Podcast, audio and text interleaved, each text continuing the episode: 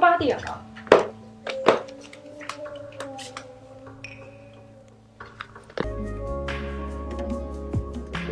好，大家好，我们现在来跟大家聊一下摄影方面的一些。你先说你是谁？啊，我是强强啊，大家好，我强强，陈思远啊，我是思远。对，他是思远，我强强啊，很高兴在这里和大家见面啊，一种新的方式来和大家聊一下，就是有关于摄影的一些问题啊。今天呢会提到一个东西，就是男人装和网络的那个时代之间的啊一个结合吧。嗯啊，男人装大家都知道是一个知名杂志啊，网络时代是一个比较空的、一个比较抽象，但是又很非常泛广泛的一个东西，对吧？嗯，男人装是用来被大家所欣赏的啊，网络时代的东西是可以被大家所参与的。嗯，思远，你觉得这个对不对？对我先简单介绍一下男人装吧，因为可能还就大家都知道男人装这个名字，但是男人装实际上它是时尚集团下属的一本杂志。然后它那个之前就以销量，然后说中国销量最多的男性时尚类媒体，然后所以它这么立足，然后也由于它的一个比较独特的视觉风格呢，然后被被广大读者所熟识。呃，就是它也产生过很多经典的影像，比如说陈准拍的范冰冰，然后《蛋的速度》啊、等等等等吧。然后现在网络时代的到来，对男装实际上它是有双有双双面性的一个双刃剑啊，一个是男装它如果利用好网络，它能够让更多的人看到，对吧？啊那如果是，但咱们这次产生话题呢，就咱们这次产生对话也是因为前不久男装的订阅号刚被封了，然后这是一个男装结合网络，订阅号被封，对，男人装订阅号被封了，你都不知道这事儿啊？我完全不知道。对，因为我我我想到男人装的时候，我觉得我一定是会去买它杂志看，或者是路过书摊翻两下。啊，那我们讨论，但是一我定讨论一个问题吧，就比如说你一本杂志，然后你印出来了，然后你只是最最大销量你也就十多万本，对吧？这十多万本已经很可怕了。但是你如果在网上你一篇文章，比如玩男装的，在订阅号一篇文章，那直接就十万加，它有可能是二十万人看、三十万人看，他可能看到的比杂志的本身还要多。我觉得你抢了 CCTV 的生意。这是不同的受众群啊。对啊，但是都是在看。对，所以男装做那个订阅号，实际上它是一把双刃剑。然后它一方面呢，就是它能够开开拓新的新媒体市场，然后另外一方面呢，它是，呃，它也让更多的人看到了男装的现在的影像，因为男装之前的影像大家都已经已经很深刻了，但是也有可能好多好多年都不看了，然后重新认识男装是通过它的订阅号，对吧？是这样的，我觉得不光是男人装，我觉得一切时尚杂志他们都有他们自己的一个定位嗯啊，他们都有自己的风格，我们也不褒贬说哪一个杂志的风格是更好的、更高级的，只只是更适合他们觉得更适合自己生存方式的。但是他每一个呢，也在进步之中，他们每一个，他每一个是在进步当中的，嗯。只是每个人的进步的步伐是否切合这个时代啊？如果切合时代切合的好的话，它可以生存发展，对吧？如果它的内容呃切合的不好，它就可能会遭遇摒弃，对吧？嗯。那现在这碰到的新问题就是说，你如果内容做的再好，如果你在网络的宣传上不够的话，可能。是会流失很大一部分，呃，应该是你的那个那部分的人群，应该是你的那部分人群。那你对是是被那你你说你怎么看待男装被封这件事吗？男装被封的这个事情呢，我也是刚刚你说了以后我才知道的。其实，我觉得社会上会有很多的错误，或者是正确的，我们历史会去评价的。就像我的新浪微博号前段也被封了，啊，我觉得这个我完全没有。那你新浪微博为什么被封了？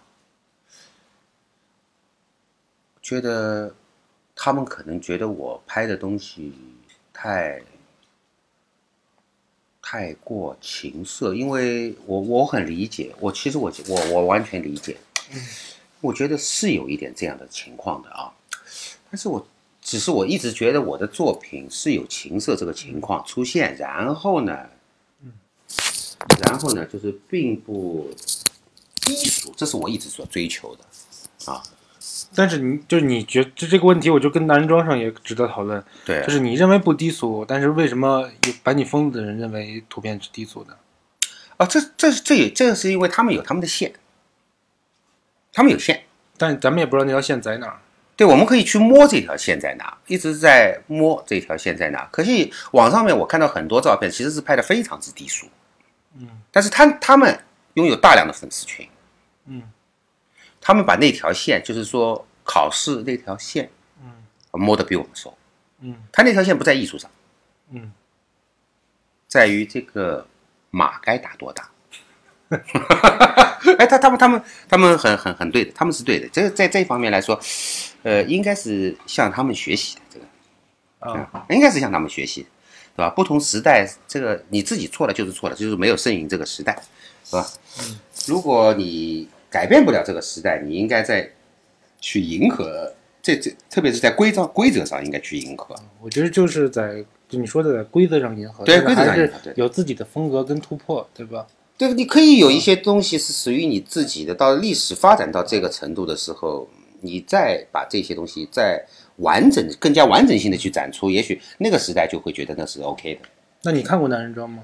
你看过男人订阅号吗？我男人装订阅号真没看过。那你那就说你看过男人装对吧？杂志我看过男男文装，对我看，特别是你刚才之前说说的陈陈准的那个范冰冰，那个我其实其实之前我真的不知道陈准，因为我是一个比较晚去接触摄影的人。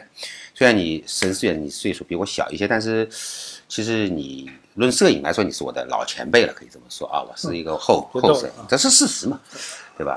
你说陈准是你老师，然后我记得范冰冰的照片，如果说到范冰冰的照片，我想我作为一个普通人，我是蛮有发言权的，因为那个时候我真的就是一个普通人。说到范冰冰的照片，范冰冰在墙上后旁边插了很多飞刀，这个照片我印象深刻。啊，那时候我不摄影，我就是普通人。说到范冰冰的照片，那个，嗯，我记得那你就是低俗吗？不低俗，非非常符合时代潮流，就那个时代来说是非常酷的一件事情。那如果你是男装主编，然后你要是如何利用网络？呃，我是男人装主编的话，首先我先要发展一个呃小部门啊，一个小团体，由一些年轻的是更擅长于在网络上面工作的人，也就是一个新的小团队，让他们去摸索，看他们的走的这个路子和一个进步的过程，包括这次所遇到的时候，所谓被封号，这也算是一个挫折。其实我觉得这是个挫折。啊，对吧？呃，一个挫折或者教训都可以这么说啊，可以重新再走，再重新不要不要断这个事情不要断，可以重新来过嘛，对吧？就好像要把这个过去的那个封掉这件事情，看作是一个过期的杂志嘛，你可以因为男装还在对，我觉得男人装对还它还是应该有一些就是新的，因为我我们反正反正我们就当在说聊天嘛，就说说一些风凉话，对吧？对就是我觉得男装还是应该有一些新新时代的，包括呃跟网络结合的更更抓住人们痛点的一些青年文化的东西出来。它以前是以性感内容作为一个主打产品的，但我觉得现在还是应该多多有一些人们更感兴趣的东西，然后更更有意思的呃主题的操作，对吧？它是或者把这个选题给做得更加短小或者精炼一点，然后它就是因为它每天都发嘛，嗯，然后再做的稍微的，比如说性感，它其实是一个性感，其实这个度啊，就一直在讨论。因为我包包括之前在做男装封面的时候，也是在讨论，就怎么着算性感，那个度在哪儿？就是你说你肯定不能露点，对吧？但是你要是穿穿的太多，也没人看，觉得你你是你是其他一个很怪的杂志。穿的太多，我觉得倒不是没人看，而是呢会局限有点强。我我我这个观点，我是我是觉得在拍摄上的这个接近一个人的人的本能的艺术方面的这个有点强了，太太强了，太过苛刻，我觉得是太过苛刻。对，并且我想说的一点就是，实际上我就认为是一个媒体，它有自己的一个呃黄金期，或者一个在那个时代特别黄金的一个阶段。打个比方，比如十年前、五年前，大家都看男装，因为那个男装时候很新。对，但太棒了，那个太棒了。对，对，但你现在你现在会不会在杂志摊上买本男装呢？你可能不看了，对吧？然后你可能去就翻翻 Vice，然后你你看一些公共商店，你看利维坦，你就看一些能够就每天做的很有意思的订阅号，嗯。然后你的阅读也会变成短阅读，嗯，然后你的那个呃观看方式也就变成直接划手机。但在这个时候，我就觉得男装如果要改变的话，就是它就应该也更顺应一些网络的这种观看的观看的模式，跟别人想看的话题，对。人家能够做一个呃比较好的选择。更换一下观看的那个，就是大家在地铁里面都是在看，都在阅读嘛。啊啊，中国人其实是最喜 很喜欢阅读的啊，还是很喜欢阅读，就是只是没有拿着一张纸去阅读，拿拿没有拿着一本书去阅读。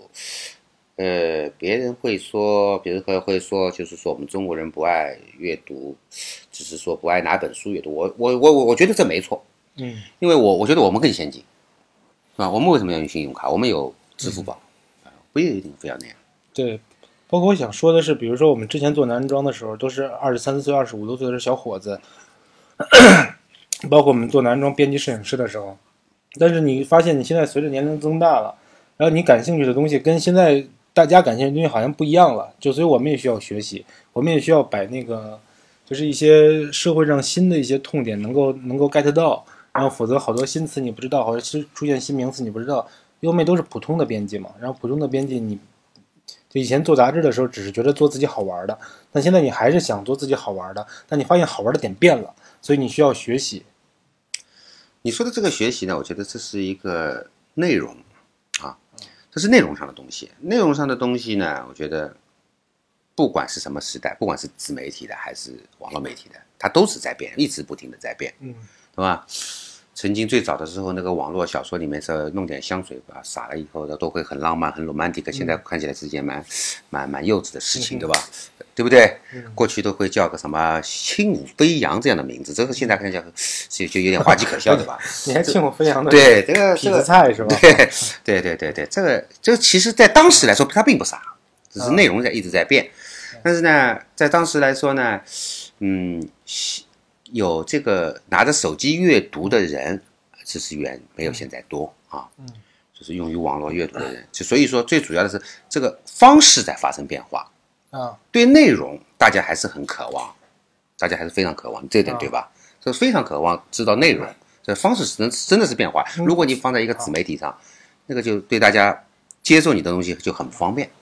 那我提问吧，我我问你个问题，就比如说你作为一个就是产生出性感影像的摄影师，我这么定位可以吧？可以，就是你会看到什么内容，你会就吧唧一下，我操，这就对了，或者这就特别感兴趣。啊、你你说我看到一个什么什么样的内容？比如什么样的在手机上，对对对对对对对对。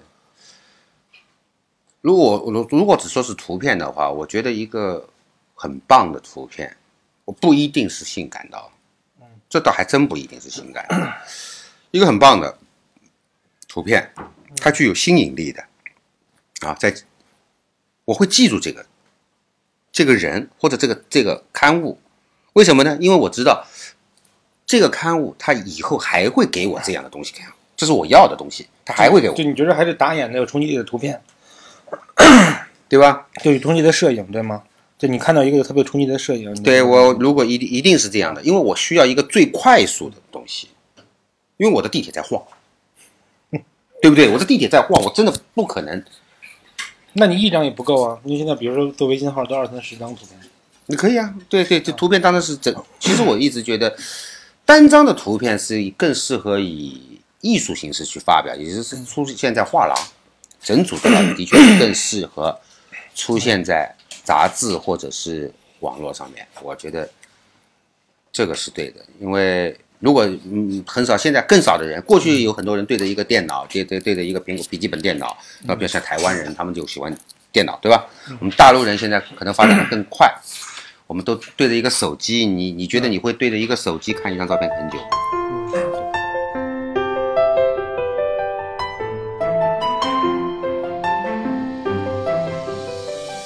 麋鹿 Lens FM 讲述镜头背后的故事。